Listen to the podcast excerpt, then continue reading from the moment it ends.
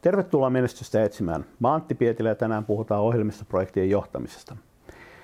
Mulla on vieraana keskustelemassa Project of Solutionsin toimitusjohtaja ja perustaja Jyrki Auti. Tervetuloa showhun, Jyrki. Kiitoksia Antti ja mukavaa päästä tänne näin keskustelemaan kanssasi. Harvard Business Reviewin mukaan tänä päivänä jokainen yritys on ohjelmistoyritys. Ja tätä samaa on toistanut yksi jos toinen, voisi sanoa amerikkalaistaustainen vaikuttaja. Ja, ja kun ajatellaan digitaalista kilpailuetua tänä päivänä, tai oikeastaan kilpailuetua tänä päivänä haetaan aika pitkälle nimenomaan digitaalisilla keinoilla, ja silloin ohjelmistoprojektien johtaminen on avainasemassa.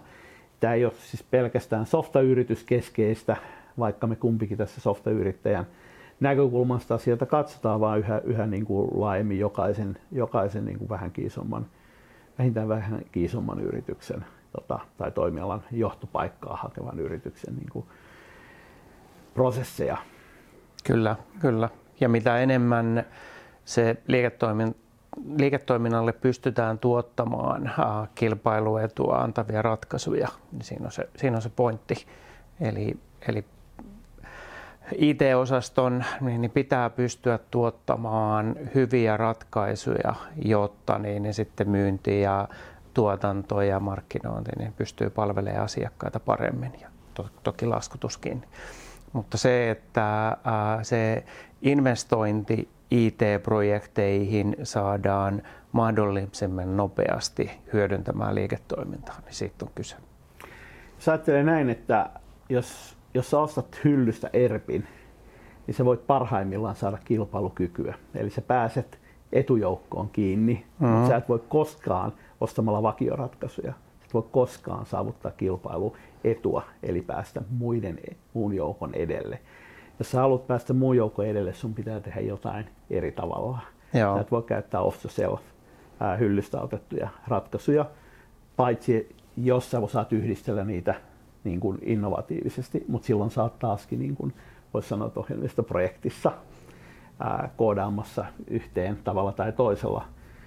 Code tai low code tai no code tai integraatiotyökalu, mutta mut sä oot kuitenkin softakehityksen kaltaisessa prosessissa yhdistämässä näitä.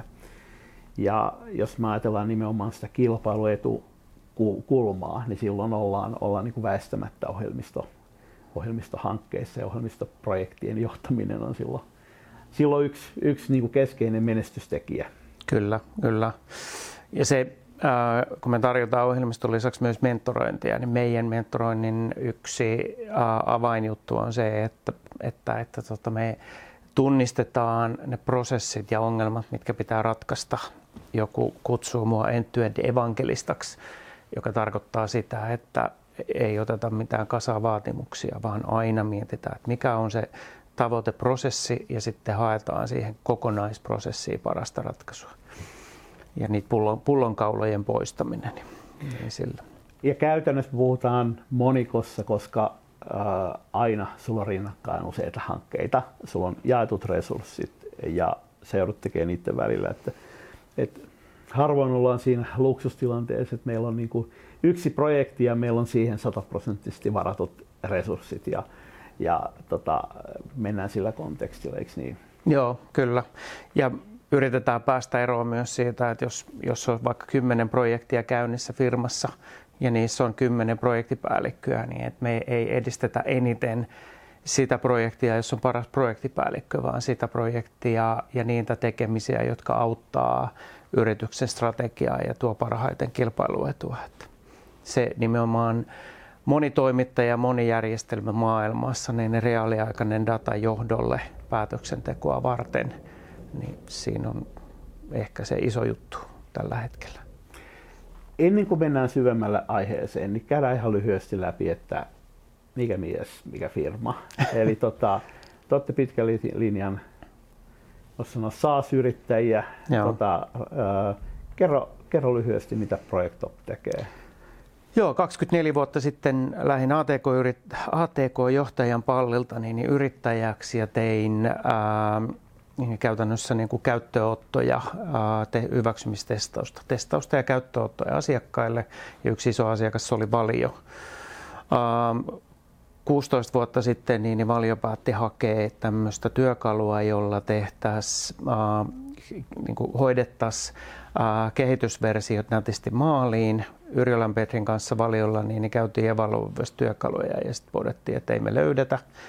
Ja tuota, sitten tein ehdotuksen silloin Valiolle, että mitäs jos, niin minä ja kaksi ystävääni, Pulkkilan Petri ja Iivosen Joonas, niin tuota, rakennettaisiin tämmöinen ohjelmisto, joka olisi kaupallinen, mutta se tulisi Valiolle käyttöön. Ja siitä lähti Project of Solutionsin tarina ja me ollaan nyt se kaksituhattakahdeksan kuudes päivä kesäkuuta niin tuota, perustettiin Project of Solutions ja siitä lähtien ollaan tehty ohjelmistoja. Meidän asiakkaina on ää, suuria ja keskisuoria, pääsääntöisesti suomalaisia yrityksiä, joille tehdään ää, projektihallintaa, portfoliohallintaa ja sitten testauksen hallintaa ja sovelluksia ja sitten mentorointia siihen päälle. Te olette verraten pieni yritys, mutta tällä hetkellä nel- nelosversio tulossa ja kansainvälistä kasvua, kasvun tähdätään. Joo, e- joo. E- sille tyypillinen niin kuin voisi sanoa, että suomalaiset softafirmathan on usein aika pieniä. Että. Kyllä, joo. Meitä on seitsemän, niin on palkkalistoilla, mutta sitten tosi paljon ostetaan ulkoapuja. Apuja käytetään niin yhteistyökumppaneita. Et se, me on idea niin, että meillä on se ohjelmistokehitysmyynti, onboarding-prosessi, tuki on siinä seitsemäs hengessä, mutta sitten markkinointiin, laskutukseen ja kaikkeen muuhun, niin ne ostetaan sitten palveluja ulkopuolelta. Ja tota, alun perin, kun me lähdettiin tekemään yritystä, niin me haettiin sitä, että me tehdään hyvä työpaikka meille ja sitten se, että me pidetään tämä omistus omissa käsissämme. Ja ollaan tällä hetkellä kannattava, kannattava velaton suomalainen yritys. Kasvettiin joku kaksikymmentäviisi pinnaa viime vuonna ja ihan kivasti menee. Alat Vangila kasvatti kengennauha budjetilla tai asiakkaan rahoilla. totta, totta, kyllä. Joo. Mut se mikä on makeata on se, että kun alussa tehtiin paljon konsultointia, niin tällä hetkellä ei tehdä konsultointia ollenkaan. Että kaikki, tulee, kaikki raha tulee ydinbisneksestä. Se on kiva juttu. Sehän voidaan käydä tuolla loppu, loppuosassa vähän enemmän tätä niin kuin pilvisofta eli SaaS-bisnestä. Mm. Business, me kumpikin oltiin just Tukholma, tota, Malmössä. Joo. Malmössä Pohjoismaiden suurimmassa tota, alan, alan, alan konferenssissa muutama päivä, niin, niin voidaan, voidaan vähän katsoa, että minkä takia, niin kun, minkä takia tämmöinen niin kun hitaan alkukasvun vaihe on, on, minkälaisiin tuloksiin sillä voidaan päästä. Totta. Päästä. Mut jos mennään nyt siihen niin kun ydinasiaan, eli tota, jos mä ajatellaan sitä problematiikkaa, niin sulla on niin kun, oot sä sitten Yri, niin kuin loppuasiakasyritys, eli kehität omaan tarpeeseen tai olet se sitten niin kuin softafirma ja kehität muulle, niin sulla on monta rinnakkaista projektia, sulla on useita projektipäälliköitä, sulla on rajallinen määrä resursseja, jos tarvitset samoja, samoja resursseja niin kuin, tota, mu, muihin järjestel, muiden järjestelmien tota, rajapintoihin, tietoturvaan, whatnot liittyen, eli tota, kun se olisikin vain kehityshanke, mutta mm-hmm. useimmiten nämä, nämä rajapinnat sitten muihin järjestelmiin ja ulkopuolisiin kumppaneihin ja muuten, niin mitä tällaisia niin kuin oikein johdetaan? Nyt voi tulla vähän pitkä vastaus, mutta siis joka, joka tapauksessa äh, meidän idea on se, että, että, että kun sulla on portfolio, jossa on näkymä kaikkeen mm-hmm. kehittämiseen, niin se kaiken kehittämisen näkymä ei ole ei ole mikään stand-alone juttu, jota ihmiset käy silloin tällöin päivittämässä, vaan niin, että ää, kaikki data niin, niin soljuu niin, tota, sieltä ihan tekemisestä sinne portfolioon. Ja niin kuin sanot, että on käynnissä niin iso määrä projekteja. Ää, meillä on useita asiakkaita, joilla on niin, niin, niin plus sata projektia käynnissä. Niin idea on niin, että, että mitä tahansa niin, niin projektia edistetäänkin, niin me koko ajan viedään dataa sinne johdon näkyvällä. Johdolle näkyviksi, että tiedetään, että missä mennään. Sen lisäksi niin on vielä useita järjestelmätoimittajia, joilla on sitten DevOpsia ja Jiraa ja ServiceNowta ja muulla. Niin pyritään rakentamaan integraatiot niihin järjestelmiin, että aina kun järjestelmätoimittajakin tekee jotain, tai jos me laitetaan niin, niin kriittisiä bugeja mm. tai muita, niin viedään ne. Ja tämmöinen niin kuin reaaliaikainen informaatio, joka perustuu siihen, että loppukäyttäjällä, siinä projektiihmisillä, niin on tosi hyvät, äh, hyvät työkalut tehdä projektia.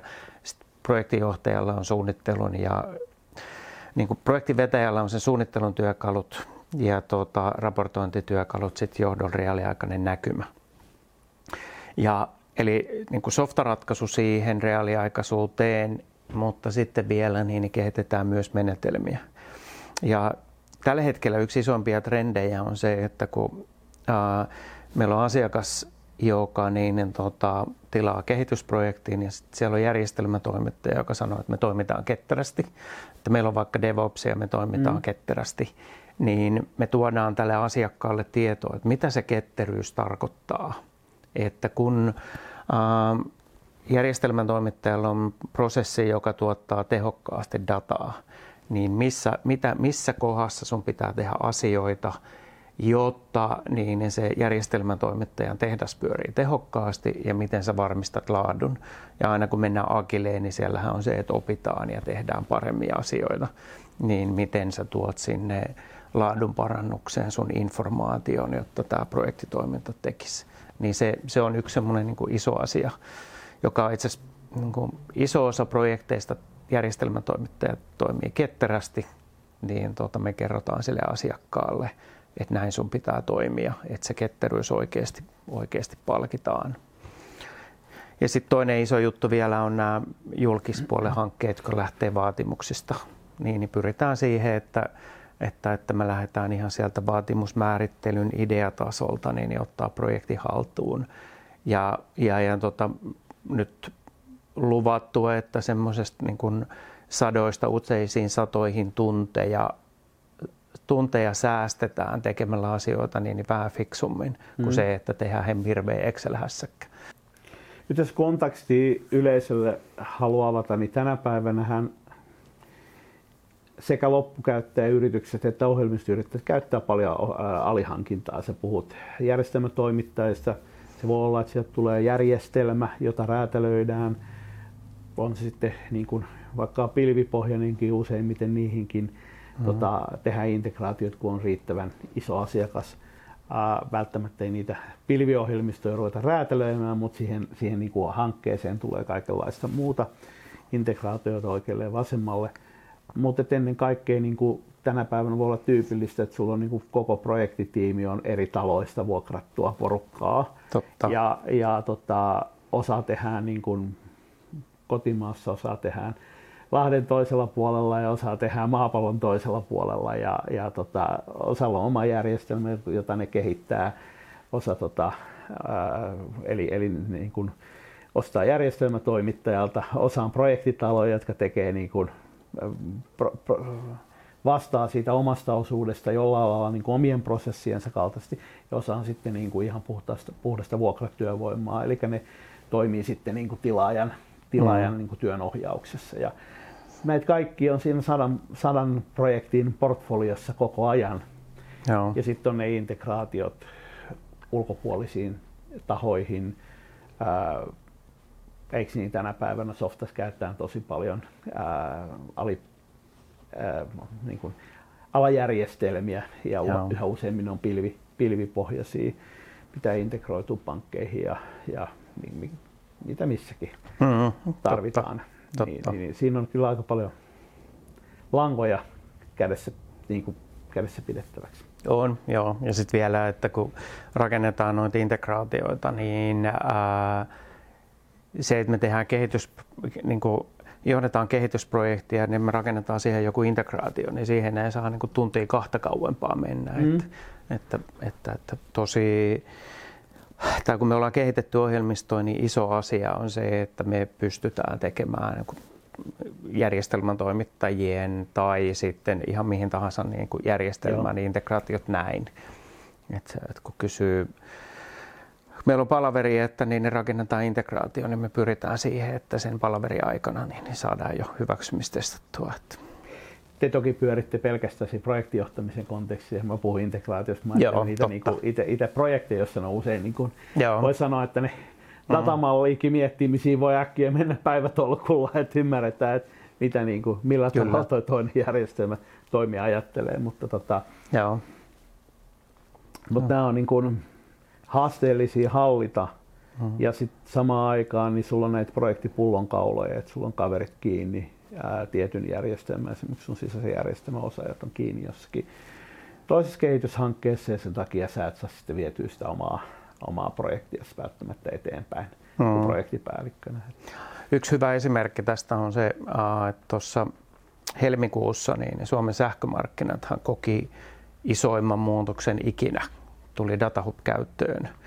käyttöön ja tota, oltiin tekemässä Datahubin käyttöönottoa, jossa, joka oli useamman vuoden projekti. Itse siinä käyttöönotossa tammi-helmikuussa niin noin tuhat ihmistä teki yli, ne about kaksikymmentätuhatta erilaista niin tehtävää, että me saatiin se käyttöön, ja sitten meillä oli tietyt kiihkeät vaiheet, että niin kuin tuntitarkkuudella mm. niin, niin mentiin läpi. Ähm, Syy, minkä takia niin, niin, niin siitä projektista kukaan ei, tai tosi harvat tietää, niin johtuu siitä, että se käyttöönotto meni superhyvin. Saatiin ne tuhat ihmistä, niin ne tekee asioita oikeaan mm. aikaan ja ei tullut mitään hässäkkää. Mutta se on hyvä esimerkki siitä, että, että on tämmöinen kolmen vuoden about lakisääteinen projekti, joka vie niin kuin ison osan resursseja, niin sitten miten Niin, niin yrityksissä niin, niin hoidetaan kaikkea muuta kehittämistä siellä rinnalla, kun resurssit mm. on tosi vähä, mm. vähäisiä. Niin kaikkea tämmöisen niin kuin ison projektin varjossa muun toiminnan kehittäminen ja tuoda liiketoiminnalle hyötyjä, niin se vaatii aika paljon pohtimista ja tekemistä. Joo, siis nämä niin kuin, lakisääteiset, mä kutsun compliance-projekteiksi, mm. mitä vaikka pankkivakuutusalaita itse hyvin tuntee, niin, niin siellähän jatkuvasti niin suuri osa porukasta tekee pelkästään jossain määrin näitä. Nein. Ja ihan tämmöisiä niin peruskilpailuetu, kilpailukykyhankkeita, että niin saadaan ylipäätänsä ne vanhat höyrykoneet pidettyä no. jollain olla niin ylläpidossa. Ja sit siinä niin kaikkien näiden lisäksi sun pitäisi yrittää saada jollain lailla päästä sinne niin No. joukon keulille, saada rakennettu jotain kilpailuetua myöskin, niin se ei ole mitään, niin kuin, se ei ole ihan yksinkertaista. Ei, ja siis ihan selkeästi koko niin kuin meidän tekemisessä ja, ja tota, muussa tekemisessä niin se nopeus, mm. että mulla on idea, sitten mä laitan rahat kiinni, okei, että mulla on idea ja tämän työmääräarvio on kaksi päivää vaikka, mm. niin miten mä saan sen työn tilattua ja toimitettua ja, ja, saa, ja tota, asiakkaalle hyödyksi tai siihen liiketoiminnalle mm. hyödyksi niin mahdollisimman nopeasti. Ja tota, ideasta se investointi tuottamaan, niin se, se aika, aikaa halutaan koko ajan nopeammaksi. Joo. Ja että on sulla sitten projekti tai joku niin, niin pienkehitys tai mikä tahansa, niin sitä haetaan. Ja ihan samalla tavalla, että kun me tehdään niin kuin asiakkaalle projektien menetelmien kehittämistä, niin tota, semmoinen pitkäjänteinen kehitysprojekti, jossa lähdettäisiin niin kouluttamaan ja, ja, ja tota, että meillä on nyt puolen vuoden targetti, mm. niin ne ei meinaa oikein mennä sille läpi, että, että pitää tuoda ratkaisuja, tehdään ponnistus, saadaan hyöty. Ja ratkaisu ja ponnistus ja hyöty. Et enemmänkin niin kun me kerrotaan, että täällä on meidän tavoite, nyt me tehdään tämmöinen liike ja tällä me saadaan tämä hyöty. Ja me, me ollaan taas askel korkeammalla. Mutta silleen niin, että aina jokaisen niin kun reagoinnin jälkeen niin rupeaa tulemaan hyöty. Joo. Se on niin eikö se ole oikeastaan niin kun yksi, yksi taustalla oleva syy se, että kun oikeasti ne ympäristöt on tosi kompleksisia, niin se riippuvuuksia joka suuntaan. Niin mm. sä et vaan voi ottaa sitä yhtä järjestelmää ja kehittää sitä rauhassa puoli vuotta. Ei. Koska maailma menee eteenpäin, siellä on niin kuin rajapintoja muuhun. Mä oon nähnyt niin kuin oman urani aikana ollut läheltä seuraamassa hankkeita, niin kuin todella todella isoita hankkeita, jotka on mennyt niin kuin asiakkaalla parikin kertaa peräkkäin niin kuin kiville just sen takia, että se hanke eriytyy liian kauas siitä, Tota, tai se pitää irrottaa liian suurta mm. norsua yritetään syödä samalla kertaa ja, ja tota, sitä mitä kauemmin se hanke kestää, niin liiketoiminnan vaatimukset muuttuu, regulatiiviset vaatimukset muuttuu, järjestelmät taustalla muuttuu. Niin se tulee äkkiä siihen, että se niin kuin hanke ei kykene edes juoksemaan niiden muutosten perässä, puhumattakaan, että se pystyisi toimittamaan sitä niin. kehitystyötä. Mm. Ja, sen takia varmaan niin kuin suuret I T-hankkeet, niin niissä on valitettavan huono success rate ihan maailmalla. Yhdysvaltojen Verovirasto on meistä useammankin kerran polttanut niin kuin miljardiluokan hankkeet, jos ei saatu yhtään mitään oikeasti aikaiseksi. Eli totta, totta. Meillä ei ole vaan varaa repissä tietä auki ja niin kuin ohjata liikennettä jonnekin ja rakentaa sitä niin kuin vuositolkulla. Joo, joo. Vaan jos pitäisi saada sellaisia palasia, jossa taas nähdään, että no miten se maailma pyörii sen jälkeen, kun se yksi moduuli on niin kuin saatu ulos. Joo. No. Ja mitä ne relaatioita, miten se business muuttuu ja miten prosessit muuttuu, kun me saatiin se yksi palikka valmiiksi. Totta. Ja tuolla julkisella puolella varsinkin, jos mennään niin kuin hankintalain mukaan, niin siellähän tämä on niin kuin aika isokin ongelma. Mm. Ongelma se, että se itse hankintaprosessi on niin pitkä ja iso ja valtava, että, että käytännössä niin maailma on jo ehtinyt pari kertaa muuttua mm. ennen kuin se valtava projekti on liväksetty. Joo. Joo, ja sitten sit sekin täytyy aina ottaa huomioon, että isos, isommissa organisaatioissa, niin kuin pienemmissäkin, mutta isommissa on ihan selkeää, niin mitä useampi taho siihen hankkeeseen osallistuu, niin jokaisella on omat agendat. Uh-huh. Mäkin olen nähnyt hankkeita, joissa sitä hanketta on niin kuin ihan härskisti käytetty hyväkseen johonkin ihan muuhun. Totta. Eli vaikkapa I T on halunnut nostaa niin kuin läjän punaisia servereitä ja ne ei ole koskaan saanut sille budjettia ja sitten tulee softakehityshanke ja sen puitteissa sitten niin kuin, mm. tota, yhtäkkiä ostetaan punaisia servereitä ja sitten softahankkeessa heitetään puolet spekseistä pois, sen jälkeen business huutaa, että nyt me saatiin tässä niin kuin yksikätinen, yksijalkainen niin kuin häkkyrä, jolla me ei tehdä yhtään mitään. Et, mitäs mm. nyt? Et täällä on aina tätä niin kuin project hijackingiäkin ja, ja muuta. Et, tota, sen takia näiden johtaminen on niin hyvin, hyvin tärkeää, että, että se on se läpinäkyvyys alas asti, että ei, ei, pääse, tota, ei pääse tällaisia tapahtumaan. Joo. Tota, se, että, että tota, tietyn kokoisista tekemisistä niin, niin pitää tehdä hyvä business case mm. ennen kuin projekti lähtee liikkeelle ja se uh, niin kun, jos yrityksessä maltetaan, ää, jaka, kun jakata, jaetaan kaikki kehittäminen mm. niin pienkehitykseen ja projekteihin ja isompiin projekteihin, ja tota, maltetaan niin, niin tehdä niin hyvänlaatuinen business case, se ei vie pakosti aikaa, mutta käytännössä pysähdytään hetkeksi mm. miettimään, että, että miksi me tehdään tämä, mikä on hyöty, mikä on strategialinkki. Ja mitä tämä tuottaa ja yleensäkin laskemaan, että, että jos me laitetaan tähän sata tuhatta, niin missä ajassa tämä maksaa takaisin ja miten se hyödyttää asiakasta ja muuta. Niin tämmöinen mietintä, ää, että siitä se innostus tarkistetaan, testataan, mm. että onko meidän innostus oikein, niin sillä säästetään kyllä paljon enemmän, enemmän rahaa kuin sitten taas niin, niin tota, semmoisella niin kuin laittamalla valtavasti kehitykseen. Tehdään Joo. mahdollisimman paljon oikeita asioita ja karsitaan turhat tekemiset pois. Mä oon nähnyt myöskin niin kuin jollakin äh, tutu, tutuissa yrityksissä on tämmöisiä niin kuin venture-organisaatioita, jotka toimii vähän niin kuin pääomasijoittaja henkisesti edes. Saat tavallaan, niin kuin, sä voit pyytää lupaa tehdä jonkun tavallaan pienen hankkeen, jossa sä selvittelet, että voisiko tässä olla isommalle hankkeelle paikka. Ja, ja sitten kun sä saat siitä tuloksia, niin sä voit saada niinku taas lisää resursseja, taas lisää resursseja. Et se niinku aika siihen, että lyödään niinku kerralla, kerralla niinku tavallaan päätös, mm. että lähdetään isoon hankkeeseen, niin, niin tuntuu, että sen aika on jossain määrin ohi. Et nyt pitää mennä niinku askeleittain todistaa aina yhden rundille, että okei, okay, eka sä saat sen verran aikaa, että sä saat sun niinku työ, omia työtunteja käyttää johonkin, jonkun mm. asian selvittämiseen. Ja sitten sit saat laadittu jonkun, jonkun tota, planin siitä, ja sillä sä saat vähän, että sä, okay, sä saat vähän lisää resursseja, että sä voit vähän selvittää pidemmälle, tehdä esimerkiksi sitä business casea niinku oikeasti. Ja,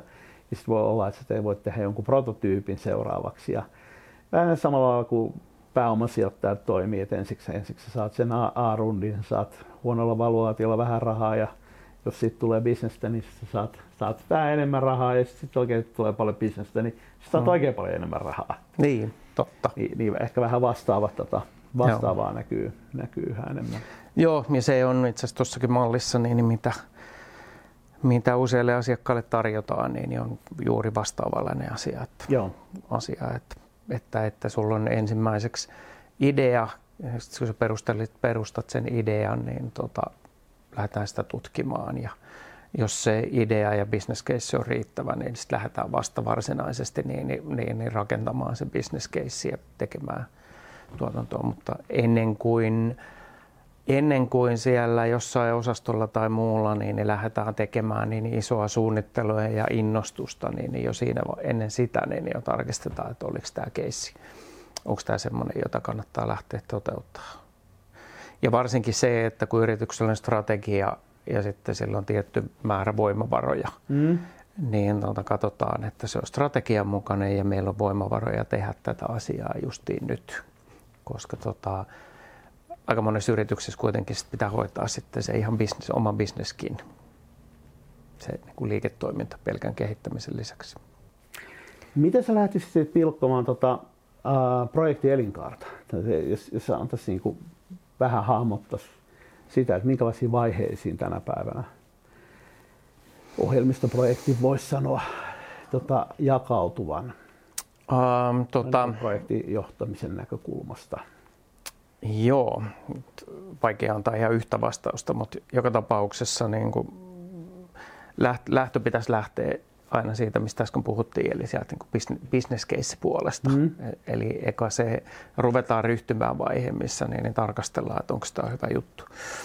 Nyt sitten ähm, kaksi selkeästi eri suuntaa. Äh, yksi on Yksi on semmoinen, että lähdetään niin rakentamaan jotain konseptia, proof of conceptia ja muuta. Mm. Ja tuota, otetaan vaikka joku tuttu järjestelmätoimittaja ja tehdään niiden kanssa proto. Ja, ja tuota, lähdetään suoraan niin, niin demoamaan ja katsoa, että minkälainen tämä, tämä tulisi. Ja, ja tuota, jos lähdetään sille polulle, niin mä pidän erittäin tärkeänä, että se nimenomaan asiakasyrityksessä sen tilaajan päässä, niin se tavoitetila, että minkälaista asiaa me ollaan hakemassa, niin pitäisi olla kohtuullisen selvä. Ja nimenomaan niin, että ei pidä olla määrittelyä ratkaisusta, vaan pitää olla ymmärrys, että mulla on tämmöinen liiketoiminta, mä rakennan vaikka ostoprosessia, mm. niin meillä on tavoite siitä, että, tota, että minkälainen, miten asiakas kokee sen ostoprosessin ja se asiakkaan kokemus, plus sitten se, että mitä siellä tota, yrityksessä itsessään tapahtuu, niin, niin se tavoitetila pitäisi olla tosi hyvin kuvattu.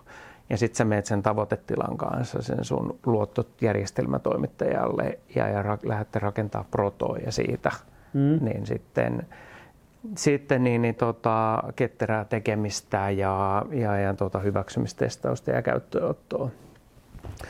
Nykyaikana, kun on niin hyviä kehitystyökaluja, niin, niin, niin, niin monesti tuolla tavalla saa päästään maaliin jo ennen kuin toinen on päässyt sitten perinteiseen määrittelyvaiheeseen. Mm.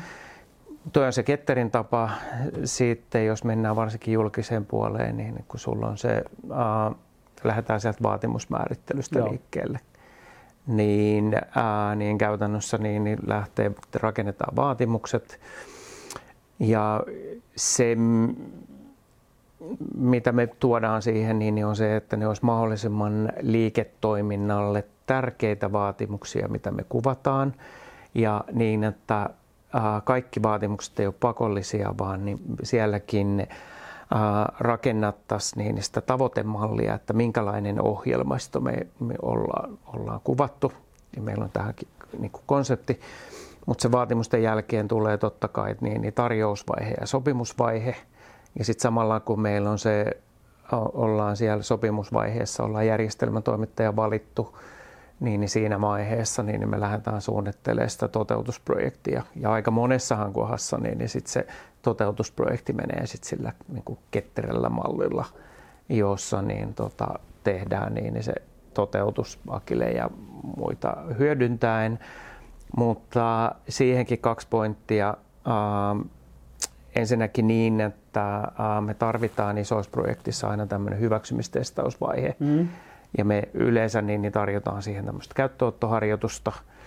Eli jos on vaan mahdollista vaativissa projekteissa harjoitella käyttöönotto hyväksymistestauksia yhdessä, niin tuodaan se ja sitten se toki käyttöönotto ja sitten niiden häntien tekeminen.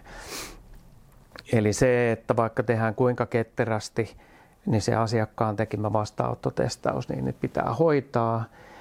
Ja sitten niin, että siinä vaiheessa, kun, kun me ollaan tehty ne vaatimukset, niin me tarvitaan ää, niin kuin fiksu tapa tehdä niistä vaatimuksista ne featureit, mitä pitää toteuttaa. Et jos sulla on joku valmis ohjelmisto, ää, se on meillä pohjana, mutta siihen valmiseen ohjelmistoon niin ne pitää tuoda jotain featureita. Niin se, että me tarvitaan fiksu tapa, me tiedetään, että mitkä ominaisuudet siitä tuodaan ja sitten ne end-to-end prosessit, että mikä on se tavoitetila, mitä haetaan. Ja on niin kuin valitettavasti vielä ihan selkeästi liian osassa projekteissa, niin se tavoitetila jää kuvaamatta. Meillä on vain kolmesataatuhatta viisisataa vaatimusta, jotka on yksittäisiä mm. asioita. Ja järjestelmän toiminta ja silmät kiinni tekee jokaiseen vaatimukseen toim- toiminnallisuuden, niin voi olla, että tulee järjestelmä, joka ei toimi ollenkaan tai toimii tosi huonosti. Mutta sitten se, että niiden vaatimusten lisäksi me tehtäisiin tämä tavoitetilan kuvaus ja prosessien kuvaus, eikä laitettaisi kaikkia vaatimuksia pakolliseksi, vaan ne, jotka me tarvitaan siihen liiketoiminnan tekemiseen, mm. päästään niin kuin parempaan laatuun. Eikö se ole klassinen, että kun me ruvetaan speksaamaan, niin me speksataan äkkiä semmoinen niin kuin Frankensteinin hirviö. Niin. Että tota, äh, ensinnäkään niin, niin meillä on ominaisuuksia, jotka on älyttömän vaikeita tehdä tai te, saada toimimaan, kalliita tehdä ja kaiken huipuksena on niin kuin ominaisuuksia, joita ei kukaan edes käytä. Niin. No. Kun sen sijaan ajattelemalla sitä, että mitä bisnestä täällä oli tarkoitus ratkaista, kuin sen pitäisi sujua, mikä se niin kuin visio siitä on, hmm. ää, siitä bisneksestä tai prosessista. Ää, ja ehkä vähän, vähän niin kuin kirjoittaa auki sitä, että mikä se niin kuin luvattu maa on, niin. on, on sitten, niin siitä niin kuin järjestelmätoimittaja tai devaajat saa äkkiä paremmin kiinni, että okei, tällaista ajateltiin, että tämmöistä niin kuin tämä on se niinku visio, mitä me ollaan niinku bygaamassa. Muuten sitten tulee ne featureit, rupeaa ohjaamaan sitä ja ei, ei, niinku, ei nähdä metsää puilta. Joo, ja sitten se, että, että jos, jos me ollaan tekemässä digikloikkaa ylöspäin, niin tota, ei sidota niin se järjestelmätoimittajan käsiä. Silleen niin, että yksi lemppari esimerkki, mikä on ihan oikeasta elämästä, on se, että, että meillä on tämmöinen raportointi, raportointipalikka ja sitten siinä oli ää, tota, Uh, oli vaatimus, että, tota, että kaikki, kaikki raportit niin, niin pitää niin, niin viedä, olla mahdollisuus viedä Exceliin niin, että me muokataan Excelissä jatkojuttua mm. varten. Sitten järjestelmän toimittaja oli tehnyt tämmöisen niin kuin superketterän uh, niin, niin raportointipalikan, jossa kaikki ne ominaisuudet, mitä niin kuin Excelissäkin voi tehdä, mutta siis silleen, että sä saat niin, niin hienoja kaavioita ja suoraan siitä datasta. Mm.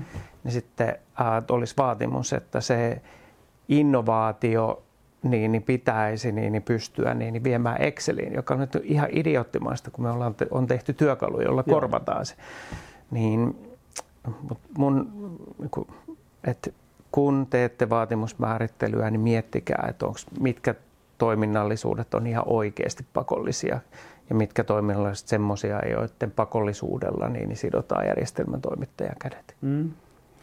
Syppää sinne toiseen päähän, puhutaan vähän siitä käyttöönottotestauksesta, niin tavallaan siinä käyttöönottotestauksessa idea on se, että yritetään ymmärtää, että ollaanko me valmiita siihen lanseeraukseen. Lanseeraukseen usein liittyy su- suuri määrä sisäisiä tai ulkoisia käyttäjiä, asiakkaita tai muita, mm. jolloin niin kun meillä on joka tapauksessa vaikeuksia viestiä ja, ja jos siinä samaan aikaan on, on niin kun Tota, merkittäviä tai liian merkittäviä puutteita niin, niin, tai liian epästabiili.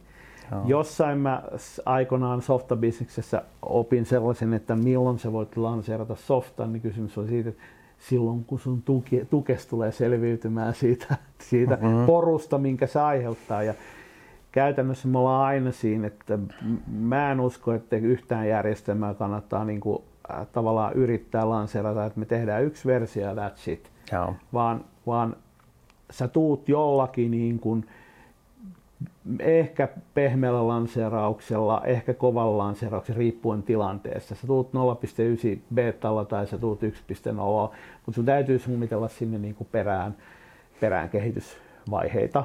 Ja valitettavan usein niissä projekteissa ei ole, niin kuin, mitä mä oon nähnyt, niin, niin jää tämmöinen restlisti asioita, joita pitäisi kehittää, mutta projekti päättyy. Joo. Jolloin jollo sulla on niin kuin paras arvaus, sen mukaan tehty mm. häkkyrä ja, ja tota, se on sitten lanseerattu ja palataan sitten kolmen vuoden kuluttua uudestaan siihen, mikä on musta niin kuin älytöntä, koska koko käyttäjäpalaute jää täysin niin. hyödyntämättä. Jossain kohdassa se ratkaisun valmiusaste on vaan riittävä ja kannattaa ottaa käyttöön. Ja... Sitä mä en mm. voi ottaa käyttöön, mutta se, että niin kuin tavallaan ää, ei ole varauduttu siihen jatkokehitykseen lainkaan, Joo. jolloin se tavallaan ää, tietyt asiat, jotain nyt ehditty, ja si- si- siivotaan restlistille, mutta ei ole sitten niin kuin projekt, tavallaan projekti päättyy, henkilöt vapautuu lanseerauksen yhteydessä ja niin. jos, jos se toimii huonosti, niin se toimii huonosti seuraavat kolme vuotta, niin. koska siihen ei ollut niin kuin varauduttu lainkaan. Joo, ja tämä, tämä, joo, tämä on itse asiassa yksi, tämä koko, mistä puhu, nyt aihe puhutaan, niin on mun lempiaiheitani, aiheitani, kun mä oon tätä niin monta vuotta tehnyt, nimenomaan se hyväksymistestauksesta maaliin vienti. Mm. Ja tota... Mm, se, mitä aina pyrin ajamaan, on kun me tehdään tätä hyväksymistestausta, niin me tehdään se liiketoiminnan näkökulmasta, vahvasti liiketoiminnan näkökulmasta. Siinä vaiheessa kaikki toteutus pitäisi olla jo valmista. Mm-hmm. Ja äh, ka- kaksi asiaa. Ensinnäkin se käyttöönotto. Äh, me mietit- mietitään se niin, että äh, kun me alkaa hyväksymistestaus, niin me ollaan tyyliin tilanteessa, jos me käytetään vanhaa softaa, ja sitten se ää, yliheitto siihen uuteen softaan, niin se harjoitellaan kerran. Ja tota, tota, tota, eli se, että mitä, miten toimitaan vanhassa, miten toimitaan sen yliheiton aikana ja miten se niin kuin mikroitu data niin, niin otetaan käyttöön siellä uudessa järjestelmässä ja miten ne uudet prosessit lähtee menemään. Niin, niin tämä konsepti. Joo. Tämän kun harjoittelee, niin tota, silloin se siirtymä siitä vanhasta ohjelmasta uuteen niin on, on paljon niin kuin ketterämpi ja kevyempi. Ei, ei tule semmoista niin kuin bisneksen mm. a, niin kuin tota, kuilua ylös ja, tai alas ja ylös. Ja sitten toinen asia, että tota, ei silloin ole merkitystä, että onko softassa bukeja. Niitä saa siellä jonkun verran olla. Ää, kuhan se, vaan, se asiakaskokemus on riittävän hyvä. Tai itse asiassa mm. asiakaskokemuksen pitäisi olla niin kuin mahtava, että me tuodaan se bisneshyöty ja sitten, että kun ne yrityksen sisäiset toiminnot niissä osa-alueissa, jotka on bisneskriittisiä ja on paljon tapahtumia, niin niiden pitää olla erittäin joustavia. Eli tota, asiakas saa hyvän feedbackin, se, kun hän ottaa sen järjestelmän käyttöön, niin sieltä tulee se wow-efekti. Ja sitten sisäiset prosessit, ne prosessit, jotka on yritykselle tärkeitä, niin, niin ne menee sukkana läpi. Sitten on jos jotain negatiivista prosessia tai semmoisia, jotka toimii harvemmin, niin jos siellä on bukeja ja muita, niin ne antaa olla. Niin pannaan ne sinne jatkokehitykseen. Niin tämä liiketoiminnan näkökulman vahva tuominen sinne hyväksymistestaukseen on se asia, joka monesti jää tekemättä. Miten sanotaan tuollaisessa niin kuin rollback-vaihtoehto, onko se myöskin planissä, että jos, jos lanseeraus meikään, meikään putkeen, niin että meillä on jonkunlainen plan B olemassa, että me voidaan pyöräyttää takaisin se sinne vanhaan. Tai meillä osoittautuikin, mun kokemus on se, että usein ää, me ei pystytä kuitenkaan testaamaan sitä kehitettävää järjestelmää niin kuin aidosti live, live, live datalla. Hmm. Jolloin meillä on niin kuin, meillä voi jäädä use caseen huomiotta, jotka tulee ilmi sitten todellisessa tota, todellisessa siirtymässä, että se homma ei menekään niin kuin pyörikään niin kuin pitäisi. Joo, tämä on tota, se ajatusmaailma, miten me toi rakennetaan, on niin, että ää, ää, me tehdään se roll, rollback-suunnitelma, niin me tehdään se aina päätöspisteisiin. Joo. Eli tota, käytännössä niin, että ennen kuin tämä yliheitto, kun cut-overi alkaa, niin siihen yksi päätöspiste yleensä siinä kohdassa se rollback on aika niin kuin helppokin. Joo. Sitten vaan peruutetaan resurssit ja tehdään uudelleen suunnitelma. Mm. Sitten niin, niin siitä seuraava askel. Katsotaan se, että mikä on oikea päätöspiste. Että, että tässä meillä on checkpointti ja tota, go-no-go-piste, ja sitten me tehdään siihen rollback-suunnitelma ja sitten se seuraava. Ja sitten jossain kohdassa on niin, nyt on se point of no return, eli mm. josta niin, niin ei enää pysty tulemaan takaisin. Mutta käytännössä niin, että, että jos on iso haastava projekti, niin niitä rollback-pisteitä niin on, on, voi olla semmoinen neljä. Joo. Ja tota, yleensä ää, siihen epäonnistumiseen, niin sen suunnittelu on tämmöinen ylätason asia. Et me tiedetään niin kun pääsääntöisesti ne asiat, että, että mitä pitää tehdä, mutta sitten se ihan taskitason suunnitelma niin, niin tota, tehdään sit siihen kyseiseen tilanteeseen, koska ää, tota, et missä kohdassa ongelmaa sä oo, tai, tai missä kohdassa se ongelma syntyy, niin, niin sitä ei ihan tarkkaan voi tietää. Ja sen takia se rollback on aina niin, niin erilainen. Mm. Onneksi ei ole joutunut montaa rollbackia niin, niin tässä kaksikymmentäviisi vuoden aikana tekemään, mutta tota, mm, se pitää olla tehty tietylle tasolle. Ja kaikkein tärkein asia on se, että sulla on selkeä logi, että mitkä toiminnot on tehty. Mm. Jotta sä voit analysoida, että mitkä toiminnot niin pitää peruuttaa. Joo. Ja se... ja no, se yksi sellainen, mitä oma kokemus sanoo, että yksi, yksi kriittinen tekijä on usein se niin kuin ydintiimin ulkopuoliset resurssit. Eli tavallaan sulla, on, sulla voi olla jotain niin kuin loppujen lopuksi pieniäkin asioita ulkopuolelta. Sulla on joku rajapinta jonnekin, jossa jonkun ulkopuolisen pitäisi kääntää se Asta B-hen, mm. mutta yhtäkkiä ne ei siinä viikonloppuna olekaan, olekaan niin kuin Mm. valmistautunut sitä tekemään, kun sun piti heittää yli tai, tai jotain. Että niin kuin, aika usein ne tulee jostakin tällaisesta sen niin kuin jossain määrin niin kuin hallitsemattomista tota, luisuista. Ja sitten tietenkin ne, että et, ää, se, ne datat, mikä kanssa pyöritään, niin, niin sieltä osoittautuu jotain taas se, niin kuin lähdejärjestelmää jossain muualla tai kohdejärjestelmää jossain muualla. Ja tota, ei sitten kuitenkaan sataprosenttisesti ymmärretä, mitä se tulee, tai toinen osapuoli ei ole sataprosenttisesti ymmärtänyt, mitä piti tehdä, ja, ja tota, mm-hmm. sitten osoittautuukin, että data ei olekaan ihan, mm-hmm. ihan sellaista kuin sen piti olla, mm-hmm. sitten kun mennään niin kuin liveen, vaikka testi, testissä kaikki näyttäisikin olevan kohdallaan, mutta usein ne testikeissit ei vaan ole. Voisiko sanoa, että oma kokemus sanoo, että testikeissit on usein, niin kuin, siellä on liian paljon niitä borderline, semmoisia niin kuin friikkikeissejä.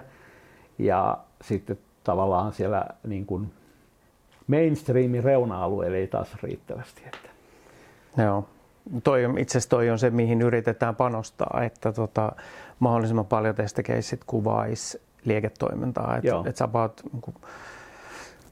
kahdeksankymmentä prosenttia liiketoiminnasta tai niin kuin liikevaihdosta ja varsinkin tuloksesta niin pitäisi olla vedetty end-to-end prosesseina läpi, että Joo. meillä on tilauksia. Et, et jos, on, jos on esimerkiksi niin, että me ä, testataan tilaustoimituslaskutusketjua mm. ja, ja kahdeksankymmentä, no itse yhdeksänkymmentä prosenttia tulee sähköisenä niin kuin mm. O V-ediliikenteenä, niin sitten pitää katsoa, että me rakennetaan tämmöinen editestausympäristö, jolla niin me saadaan riittävän määrän dataa ja kaikki keissit niin vedettyä läpi. Mutta tuohon sen verran mä puhuin tästä Datahub-hankkeesta, hankkeesta, niin, joka oli iso rypistys tuossa. Niin siellä me esimerkiksi niin tehtiin sähkömarkkinoiden kanssa ää, niin Fingridin johdolla niin ne tehtiin kolme käyttöottoharjoituskierrosta. Ja sen lisäksi niin, niin tuota Fingridillä oli erittäin vahva, vahva ja laadukas datatiimi, jotka teki mm. vielä erilaisia harjoituksia. mutta kolme käyttöönottoharjoitusta, joissa niin, niin katsottiin tietysti, että niin kuin järjestelmä toimii, mutta iso osa oli myös sitä niin kuin johtamista ja toimimista käyttöönotossa. Ja se, että, että, että kaikilla oli sit halu viedä niin se järjestelmä maaliin ja sitten se about kaksisataa yrityksestä ihmisiä, niin oli halu toimia yhdessä ja mm. viedä se maaliin, niin se halu ja hyvä fiilis ja yhdessä tekeminen niin on myös kyllä ihan supertärkeää. Tuo on mieletön hanke, että kaksisataa yritystä. Sitä jollain lailla myöskin kuvaa aika paljon sitä, että minkälaisia ne niin kuin monasti on, että se voit oman yrityksessä kautta olla loppujen lopuksi hankkeessa, jossa on monta muuta. Nämä compliance-hankkeet useimmiten on sellaisia, että siellä on jonkunlainen, niin kuin, jonkunlainen relaatio, joku pakko asetettu aikataulu jostakin, joka, joka viimeistään jonkun datasiirron rajapinnan kautta asettaa sulle tietyn niin kuin aikataulu, ulkoisen aikataulupaineen. Mm. Ja tota, sitten se on niin kuin kuitenkin jossain määrin vaikea testata sitä niin kuin ennen kuin tämä päähanke, ulkopuolinen päähanke on ylittänyt tietyn vaiheen ja, mm. ja, tota, ja sitten sit jännittävä kohta on tietenkin aina se yliheittokohta, koska me, niin kuin useimmiten me ei voida, voidaan testata yhden järjestelmän sisällä, että kaikki toimii testikeissinä, mutta sulla ei ole usein niitä viereisiä järjestelmiä, niistä ei löydy testiversioita, jossa sä voisit ajaa sen niin kuin koko prosessin yli, jolloin mm. ne on jänniä tilanteet, kun pannaan se mopo, mopo pyörimään. Että. Totta. Totta. Joo. Joo. Siinä mielessä, kun itse olen niin kuin nimenomaan paljon tehnyt sitä hyväksymistestausta käyttöönottoa vaihetta projekteissa, niin se on aika silleen niin kuin mukavaa, äh, kun tehdään se yliheitto, saadaan järjestelmä käyttöön ja sitten siellä ollaan, niin kuin pääsee maaliin. Joo. Et sehän on ihan erilaista olla sit siellä niin kuin ihan alkupäässä mm. päässä sitten rakentamassa määrittelyä ja käynnistämässä projektia. Jos palaan vähän siihen, niin kuin, mitä sä tuossa aikaisemmin sanoit, että tänä päivänä hankkeet kannattaisi ehkä pilkkoa ää, varsin niin kuin voisi sanoa pieniin syötäviin paloihin, joilla on nopea läpimenoaika, koska sitten kun me saadaan joku häkkyrä ulos, niin sen jälkeen taas kaikki mm-hmm. meillä on yksi, pal- yksi palikka, jonka päälle me voidaan astua. Me tiedetään, että se toimii ja, ja muut järjestelmät näkee, tietää. Se tavallaan se on nähtävissä että niin kuin nykytila ja siitä on taas helppo mennä eteenpäin. Ja mielestäni on aika samanlaista kuin, niin kuin Kanbanin tai Leanin tämä niin kuin perusajatus, että sulla on loppujen lopuksi siinä sun tuotantoputkessa on keskellä, niin se pyrit viemään vähän hankkeita tai vähän, vähän täskejä kerrallaan, mutta nopeasti läpi, Joo. jolloin se on niin kuin hallittava sen sijaan, että se niin kuin klassinen projekti helvetti, että sulla on niin kuin tavallaan kaikki kehitteillä koko ajan samanaikaisesti ja, ja tota, ne on niin kuin mieletön määrä keskinäisiä riippuvuuksia. Mm-hmm. Ja tällä, tällä mallilla niin kuin minimoidaan se riippuvuus, riippuvuuksien määrä, kun me aina toimitaan yksi palikka, niin eikö niin me nähdään, se, se, on, se on testattu ja se on tuotannossa ja me nähdään, että minkälainen se maailma on sen jälkeen. Silloin me voidaan valmistella aina se seuraava hanke huomioiden se tilanne. Silloin on vaan paljon vähemmän tuntemattomia silloin. Joo. Se, mikä siinä tulee mahdollisesti lisätyönä, on se, että jossain kohdassa voi olla, että joutuu tekemään jonkun väliaikaisen integraation mm. ja, ja tota, sit siihen, että sulla on niin kuin koko ajan pientä muutosta. Mm. Mutta kun sä saat ton prosessin toimimaan, niin se muutos ää, ei olekaan rasite, vaan se on niin, että hei, me saatiin taas lisää työkaluja. Joo. Työkaluja ja silloin niin kuin opitaan, että järjestelmät kehittyy ja kaikkein isoin hyöty tuossa sen investointin nopean taka, takaisinmaksun lisäksi niin on se, että ää, siinä prosessissa opitaan koko ajan asioita.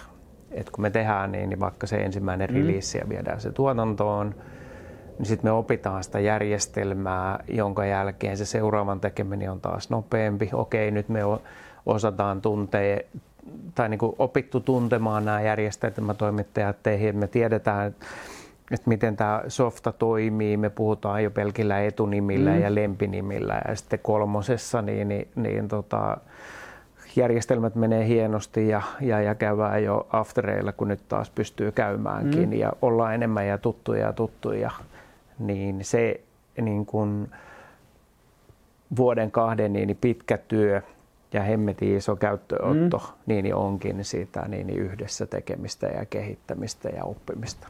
Projekti muuttuu prosessiksi. Niin, tämä oli superhienosti.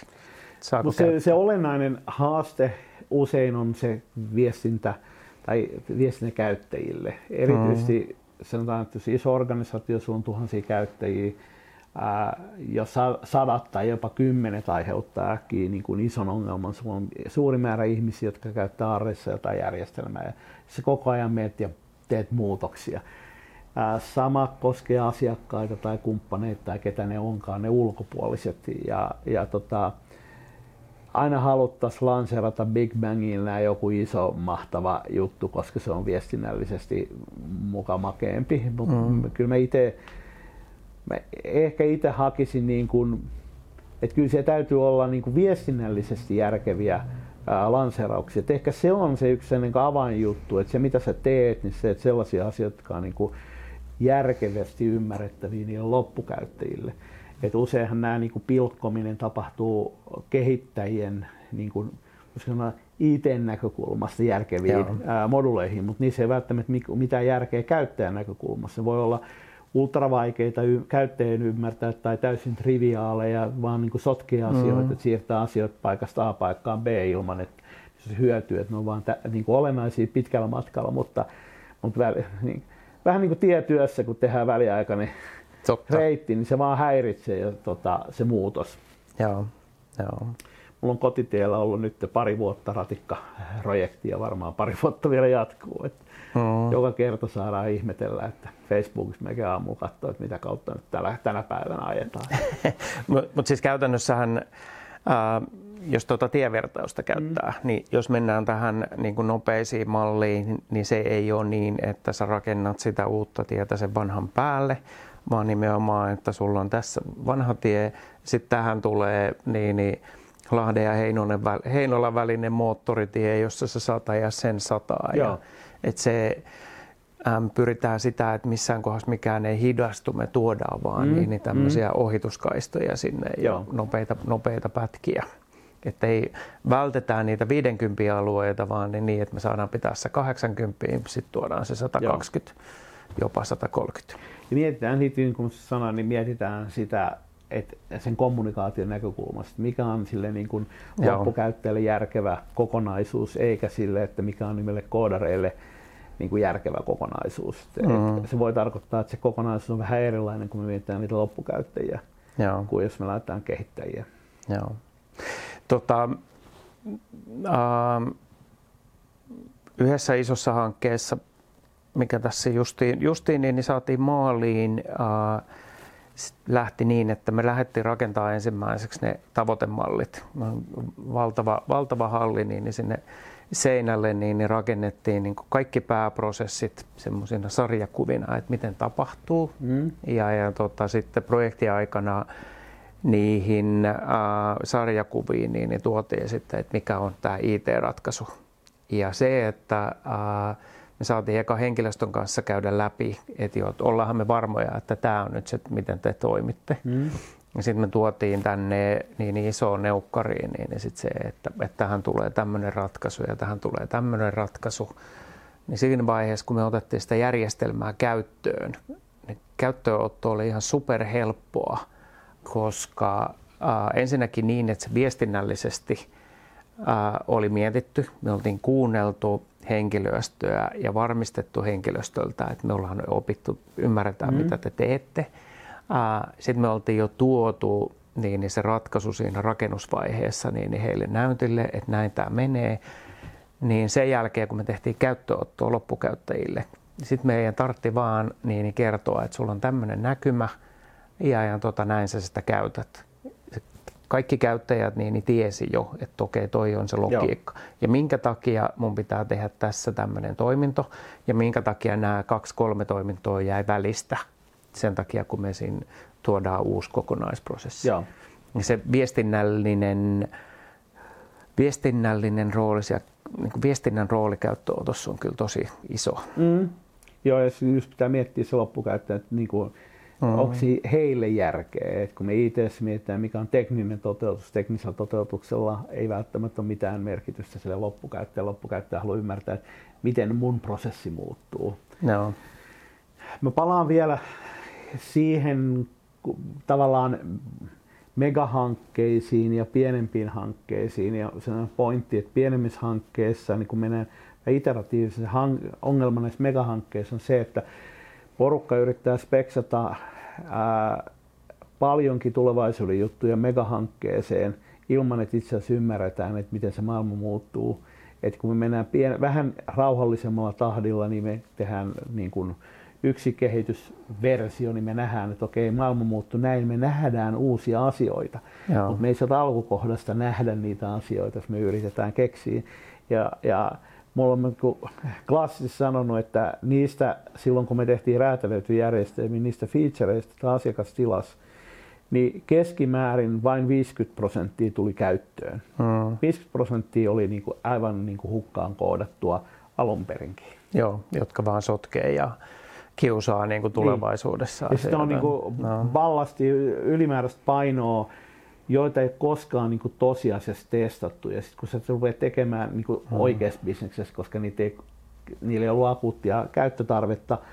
Ja sitten kun sä teet jatkokehitystä, niin sulla on äkkiä sellaisia ää, niin kuin järjestelmä täynnä ominaisuuksia, joihin niin kuin kukaan uskalla koskea, koska sä, niin kuin, niitä ei jatkokehityksen aikana testattu. Hmm. Sulla tapahtuu todella mielenkiintoisia asioita, jos joku oikeasti ottaa niitä käyttöön, kun ne sieltä käyttöliittymästä löytyy. Että jossain vaiheessa. Et sen takia olisi niin kuin, mm. mä olen itse tämän niin kuin enemmän iteratiivisen mallin, mallin kannattaja. Et mieluummin luodaan sitä prosessia, jos pystytään lanseeraamaan uusia juttuja eikä lopettaa sitä projektia siihen yksi piste nolla, sitä projektin rahoitusta, vaan, vaan mietitään se mieluummin niin kuin jatkuvana rahoituksena. Joo, kyllä. kyllä. Pääomasijoittajat esimerkiksi kun ne tekee sijoituksen yritykseen, niin samaan aikaisesti allokoi tavallaan jatkosijoitukseen, ne varautuu aina jatkosijoitukseen. Joo. Ehkä tässä on sama juttu, että mä oon nähnyt liian paljon niitä hankkeita, joissa tota, vedetään siihen yksi piste nolla ja käytännössä saadaan nolla pilkku kahdeksan valmiiksi, koska siellä tota, tuli yllätyksiä, niin budjetti loppu kesken jouduttiin karsimaan jotain sinne niin kuin restlistille. Ja niin yllättävää kuin se on esimerkiksi niin kuin isotkin asiakkaat, niin aika usein ne niin kuin siirtää sen dokumentaation pois sieltä kustannusarviosta. Okei. Niin. Bisneksen näkökulmasta sillä dokumentaatiossa ei ole, ei ole arvoa sillä hetkellä. Totta, totta, joo. Pitkällä tähtäimellä sillä olisi arvoa, mutta... Niin, kyllä, kyllä. Mutta silloin kun sä joudut tekemään valintaa, että saat sen yhden hilavitkuttimen, joka on nyt ihan ehdottoman pakko sinne saada, ja sä voi muuttaa sitä budjettia, niin mm. jotain pitää tippua sinne restelistille. Ja... Joo. Tämän takia vieläkin koko ajan niin korostan sitä, että se ää, karsiminen ennen kuin on edes aloittu rakentaa jotain, niin on paljon halvempaa mm. kuin sitten siinä vaiheessa, kun joku on jo puoliksi tehty. Joo. Et mitä, mitä enemmän se business case ja jokaisen ominaisuuden miettiminen, että tarvitaanko tätä ja mikä hyöty tästä on versus siihen, kuinka paljon maksaa ja kuinka paljon, niin se rikkoo sitä konseptia. Joo. Kyllä. Puhutaan vähän projektoimista välillä. Joo. Te teette työkalua tuohon hommaan. Joo. Ja, ja tota, SaaSina, eli pilvipalveluna. Ja nyt tosiaan tavoitteena on mennä, mennä K V-markkinaan, eli tehdä huomattavan paljon helpommin käyttöön otettava mm. tämmöinen enemmän tee se itse versio. Joo. Eiks niin? Joo. Sen, joo, ja nythän sen verran malta olla kertomatta historiaa, että me ollaan tosta jo, meillä oli kansainvälistymiskokeilu, joka oli tosi hyvä, antava, ja me todettiin, että se meidän silloinen softa, niin sen käyttöönotto oli, prosessi oli liian hankala. Mm-hmm. Ja nyt kun me tehdään tätä Project of versio neljä, niin me samalla niin ne rakennetaan. Työnimi on Eino piste io, joka nimilenkki on Eino piste io. Mm. Ähm, niin me rakennetaan niin sitä tässä samalla ja se on sitten tämmöinen self-service vise-tuote, joka Joo. lähtee FreeWaresta liikkeelle ja, ja tota, Ja sillä pyritään hakemaan niin kuin selkeästi kansainvälistä kasvua. Ja nyt sitten ihan, että me tehdään tällä hetkellä Projektopissa niin, niin suomalaisille yrityksille vahvasti suomalaista softaa, jota voi käyttää myös englanniksi. Vahva suomalainen tuki, tunnetaan vahva, vahvasti suomalainen kulttuuri, mm. ollaan osaajia. Ja sitten tota, niin, niin se toinen haara siellä taustalla niin, niin valmistelee tätä kansainvälistymistä. Ja nyt, me, nyt kun me ollaan opittu vuosia aikana, että mitä ei kannata myydä, mm. niin, niin nyt ollaan myös opittu, että mitä kannattaa myydä. Ja suoraan ää, rakennetaan onboarding-prosessi ja siihen onboarding-prosessiin niin, niin tuote. Tämä on mielenkiintoista, tämä kitkan merkitys oli sellainen, jota SaaSissa niin Supermetricin Mika mm. Thunberg korosti, että miten saadaan se kitka mahdollisimman pitkälle pois siitä. Että jos me, ää, aika usein meillä, vaikka voin kuvitella, että teidän edellinenkin versio oli niin kuin hyvin helposti käyttöön otettava, mm. niin kyllä mä omissa softissa huomannut, että sinne niin kuin, vaikka sä teet sen softan kuin hyvin, niin sinne niin kuin äkkiä jää sitä, että sä et ole ihan ymmärrä, että miten se asiakkaan pitäisi konfiguroida joku juttu. Ja siitä tulee sit sitä, että se, se rupeaa menemään sekavaksi sekä niin kuin onboarding. Joo. Et se pyrkimys siihen, että saadaan mahdollisimman minimalistinen niin kuin käyttöönotto, kitkaveke, niin on kyllä tärkeä. Joo. Meillä on niin kuin tässä kolme, kolme asiaa, joita me on opittu ja kerrottu. Ensinnäkin se, että tota, mitä tuo SaaS-iestikin sanottiin, että jos te luulette, että teidän ohjelmisto on helppokäyttöinen, niin, niin, niin te valehtelette itselle, mm. että tehkää sitten vielä helpompi.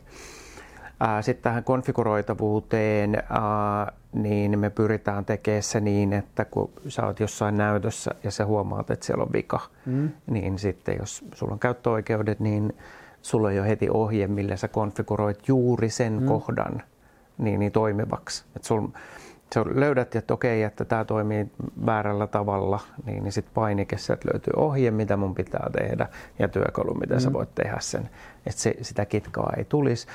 Ja sitten kolmas asia, mitä noissa SaaS-klubeilla joskus puhuttu, että kun sulla on niin kun se ilmasversio, mm. niin sen ilmasversion kustannus uh, yritykselle ei saa olla liian kova. Et kun, jos, jos sulla on niin, niin vaikka kymmenen tuhatta ilmasversioa, mm. niin sen kymmenen tuhatta ilmaisversion aiheuttama kustannus yritykselle, niin softayritykselle, niin, niin, softayritykselle niin, nimenomaan niin kuin, niin kuin meille, niin, niin sen pitää olla tosi pieni. Ja meidän arkkitehtuurin pitää tukea sitä, ja ne freebaret, niin niiden kustannus on tosi pieni ja se menee sinne markkinointibudjettiin ja sitten se onboarding-prosessi siitä ilmaisversiosta niin, niin tietyllä kohdalla siihen laskutettavaan versioon ja se lisämyynti ja kasvattaminen. Että et me te, rakennetaan tämä meidän arkkitehtuuri suoraan siihen onboarding-prosessiin.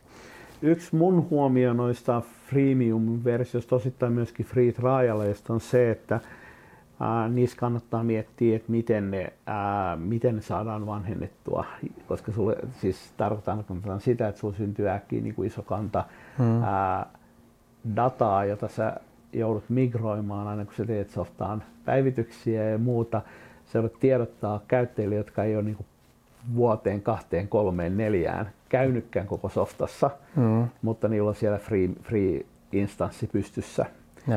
Ja mä en ole kiinnittänyt siihen huomioon, mutta jos mä tekisin, niin mä laittaisin jonkunlaisen niin kuin tavallaan, että free, free freemiumissa on jonkunlainen niin kuin expiroitumissysteemi, että jos ei sitä käy, tulee jotkut viestit, että jos et se käy niin kuin silloin tällä aktivoimassa, niin sun instanssisi jossain vaiheessa siivoutuu veke. Joo, meillä on, se on nyt tässä määrittelyssä olemassa, että siinä Joo. on tietty ja, ja tota, tyyli niin kuin, ähm, riittävän, riittävän aktiivisia ollaan siinä, että pidetään äh, se käyttäjät aktiivisina, ja jos se aktiivisuus loppuu, niin tota, sitten jossain kohdassa case on menetetty ja sitten siivous. Ja, ja nimenomaan siellä, siellä jo ilmaisversiokäyttöohje, niin kuin oikeuks... käyttöehdoissa, käyttöehdoissa mm, niin, niin kerrotaan niin, niin tämä. Siksi sanoinkin, että se on just asia, joka niin kuin pitäisi olla heti Joo. mietitty, koska se, niin kun, se tiedotusongelma jälkikäteen niin tulee äkkiä haasteeksi. Et muutosten tekeminen jälkikäteen on niin kun, hurjan vaikeaa. Niin, totta. totta. Siis tämän, tämän tyyppisten muut, muuttaminen. Joo. Miten sä näet ton freemium-mallin? Siitä on puhuttu, että varsinkin B kaksi B:ssä se on, niin kun, se on haastava. No. Et siinä on niin kun, jotkut sen saa onnistua, mutta se tyypillisesti vaatii tosi ison N, eli todella paljon niitä freemiumia. Te olette tehneet laskelmia ja ilmeisesti uskotte, että se toimii. Mä sinänsä en itse asiassa en edes kyseenalaista sitä nimenomaan softakehittäjille suunnatuissa välineissä, koska se on niin tyypillinen mm. ää, niin kuin malli siinä. Et ehkä, tota, et toi kohderyhmänä niin on ehkä usein sellainen, että ni, ne ei niin kuin kaikki tekki otetaan jonkunlaisena ilmaisversiona käyttöön, niin se upgradeataan. Siis joku toinen kohde. Mikä sun, mitkä sun ajatukset? Kun olette päätyneet freemium-malliin tai miettimään sitä, niin... Ähm, ne, meidän ajatus näissä niin on, että se ostokohta, missä se mm. Eino piste io ostetaan, niin tota, on äh, siinä äh, projektin suunnittelussa. Ja että me tarjotaan niin superhelppo, hyvä työkalu, niin, niin asettaa tämmöinen projekti.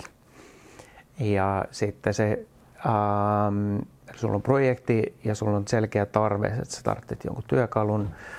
Ja sitten se siitä ilmaisversiosta niin sinne vähän maksulliseen on se, että kun sulla on hyvä suunnitelma, niin se, että miten sä jalkautat sen suunnitelman ihmisille, niin siitä, siitä se lähtisi sitten muuttumaan niin maksulliseksi. Joo. Siinä on vähän, vähän niin kuin, ja sitten me tarjotaan myös vaihtoehto sille, että tota, jos et sä halua mennä maksulliseksi heti siinä vaiheessa, niin sä voit tehdä sitä tietyillä rajoitellut toimillaan ilmaisenakin, jotta niin me saadaan niin tämä kontakti siihen. siihen asiakkaaseen pysymään, mutta me annetaan niinku mahdollisuuksia niiden upgradeaukseen tietyissä kohdissa. Joo. Te uskotte, että se tota, konversio tulee olemaan riittävän suuri, niin kuin sanoin, että se haaste usein B kaksi B:ssä on ollut, että sulla on niinku kohderyhmä loppuu kesken, kesken sen niinku freemiumin suhteen, että tota, ää,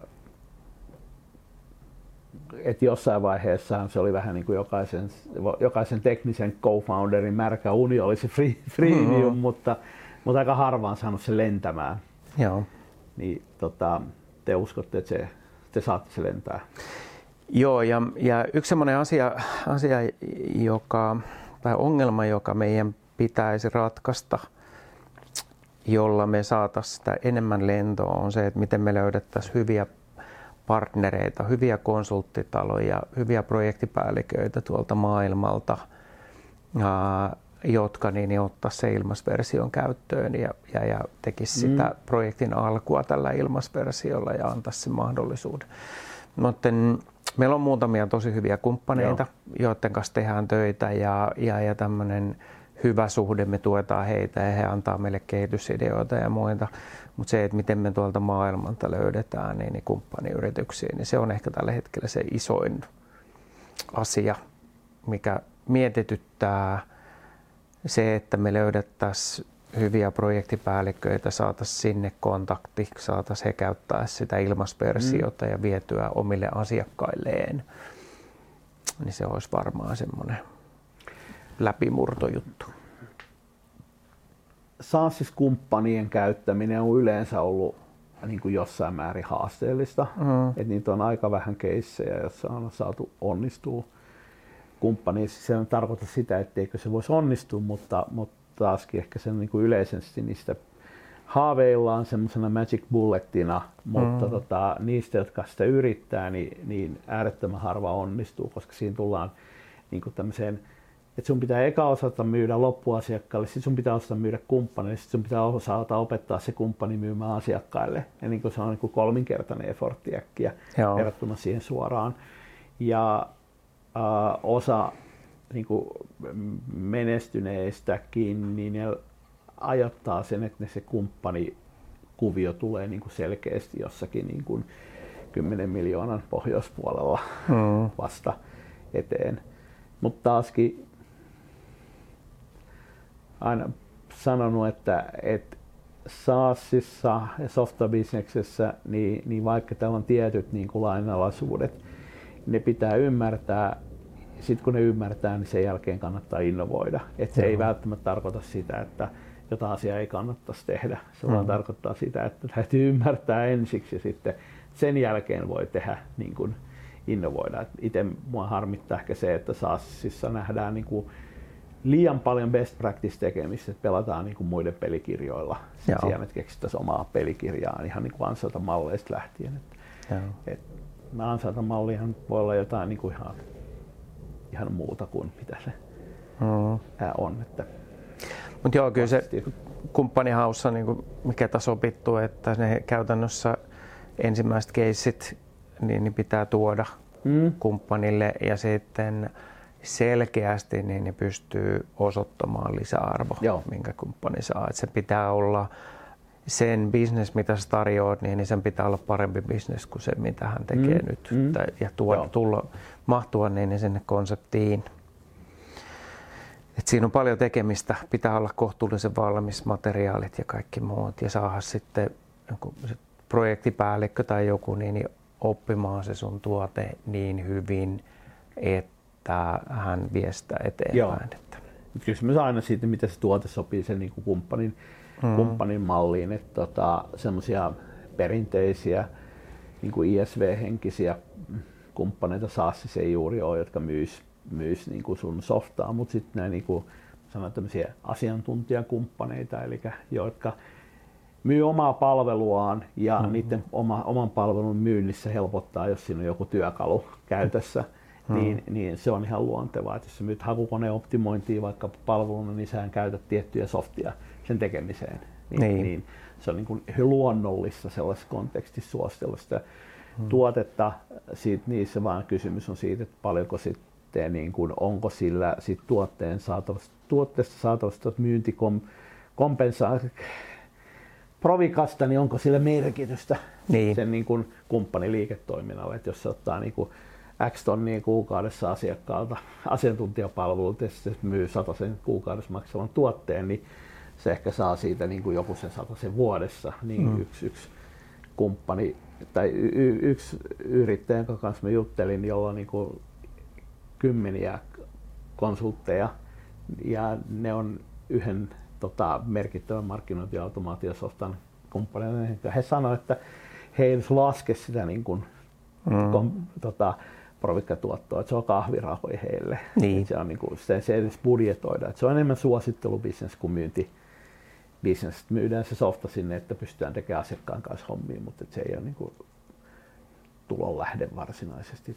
Nämä vaihtelevat tosi paljon bisnesmallista niin. toiseen. Totta, totta. No. Nyt me ollaan puhuttu vähän SaaSista. Mm.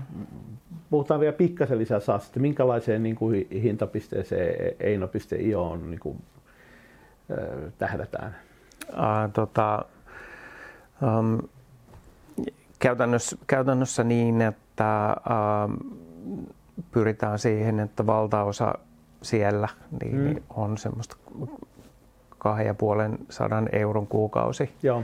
maksua, ja, ja, tota, mutta sitten meillä on polku sieltä sinne kymmenen tuhatta euroa Joo. kuukaudessa. Sitten mennään tänne, niin kuin voi sanoa, päätuotteen puolelle tai tänne nykyisen tuotteen Joo, niin, puolelle. Joo, Joo. mutta se, rakennetaan se polku silleen, että pääsee siihen, mutta semmoiseen se, että et jos me saataisiin se kaksi kaksi viisi sataa niin tota, joka niin tyyliin kolme tonnia vuodessa, Joo. niin se olisi kova tavoitehinta. Joo. Sillä saisi ihan hyvää bisnestä. Se tarkoittaa sitä, että sen, niin kuin, siihen ostamiseen ei saa ihmistä niin kuin, pakollisesti vaatia. Voi siinä asiakaspalvelu, voi olla mahdollisuus soittaa myynnille, mm. mutta kahdeksankymmentä prosentin pitäisi päästä Joo. Niin kuin, luottokortin kanssa itsepalveluväylää pitkin sisään. Et jos puhutaan siitä, puhutaan kuitenkin kolmen tonnin vuosimyynnissä, niin siinä ei niin kuin tosiaan. Mm. Valitettava usein näkee sitä, että vastaavassa tilanteessa poljetaan siihen myyntiorganisaatio niin. pystyyn, ja se on niin kuin äärettömän vaikea saada edes ja. kolmekymmentä tonnin vuosiintaista tuotetta lentämään niin. myyntiorganisaation kanssa niin kannattavasti. Totta, totta. Puhumattakaan kolme tonnia. Mutta se onboarding-prosessi ja äh, kaiken niin kun periaatteessa idea on niin, että me luotetaan siihen, että nämä käyttäjät ja muut niin, niin haluaa ratkaista ne ongelmansa itse ja niin, että suurin osa ongelmista niin, niin liittyisi ihan niin kuin siihen projektitekemiseen, joo, hyväksymistestaukseen ja kaikkeen muuhun. Me tuota siihen materiaalia.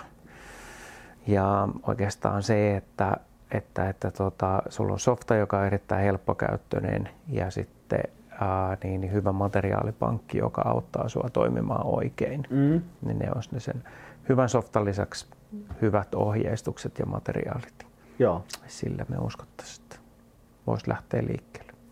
Tämä saa siis taas muutama, muutama pointti. Oikeastaan tulee Supermetricsin esitys mieleen, joka on niin kuin jossain määrin niin kuin lähempänä teitä. Mm. Niin musta hieno tarina.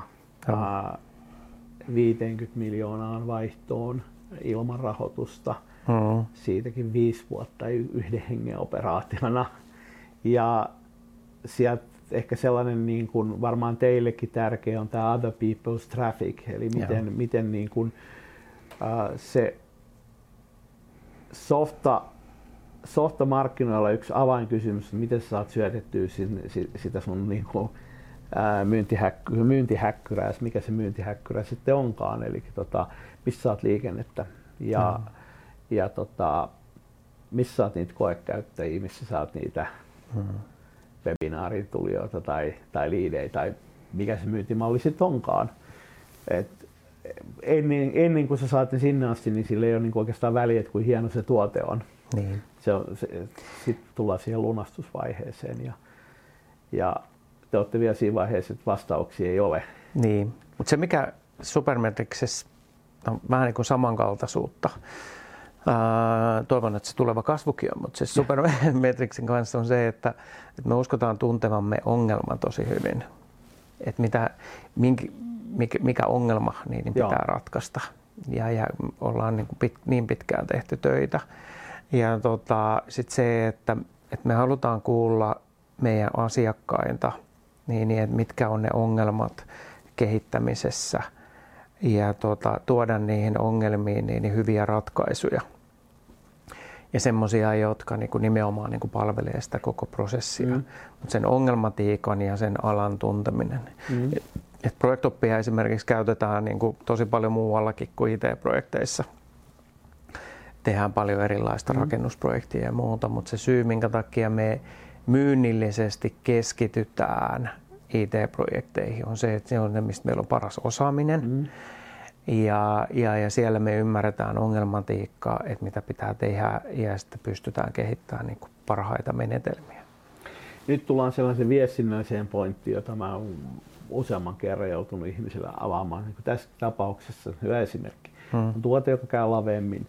Nyt sitten niin kuin klassisesti porukkaa lähtee määrittelemään niin kuin myy- myynnille Ää, tai markkinoinnissa sitä asiaa, niin ne lähtee tekemään sitä rajaavasti. Eli ne sanoo, että tämä on ohjelmistoprojektiin niin kuin sovi, sopiva tuote. Jos se silloin siten kirjoittaa, niin silloin se tarkoittaa, että kukaan muu ei sitä tuotetta tule ostamaan. Niin.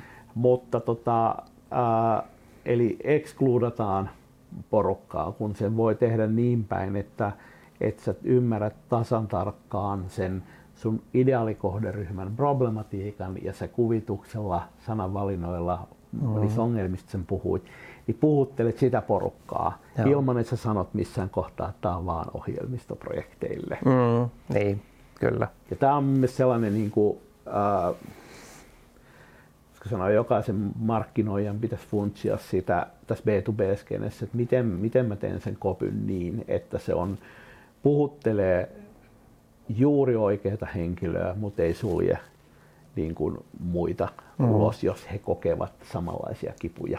Joo, totta.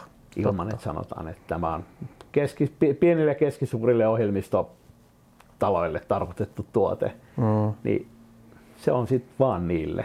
Joo. Ja jos pieni tai keskisuuri ei ole olevansa pieni tai keskisuuri, niin sit se ei ole niillekään. Niin. Tota, joo, siis toisella puolella on se Sveitsin linkkariongelma, että mm. jos sä sanot, että joo, tää keittää kahvit ja paistaa joo. munat ja ratkaisee kaikki ongelmat, niin tota, sitäkin joo. on tosi vaikea myydä. Että. Mm.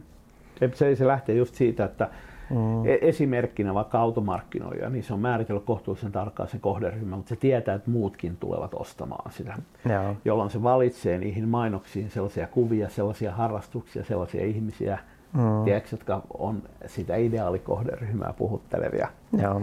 mutta se ei missään kohtaan sano niin. sitä, niin kun, että tämä on vain laskettelijoille. Jostain mm. syystä sillä Audilla ajetaan aina sinne laskettelijoille suksiboksi katolla. Mm. Niin?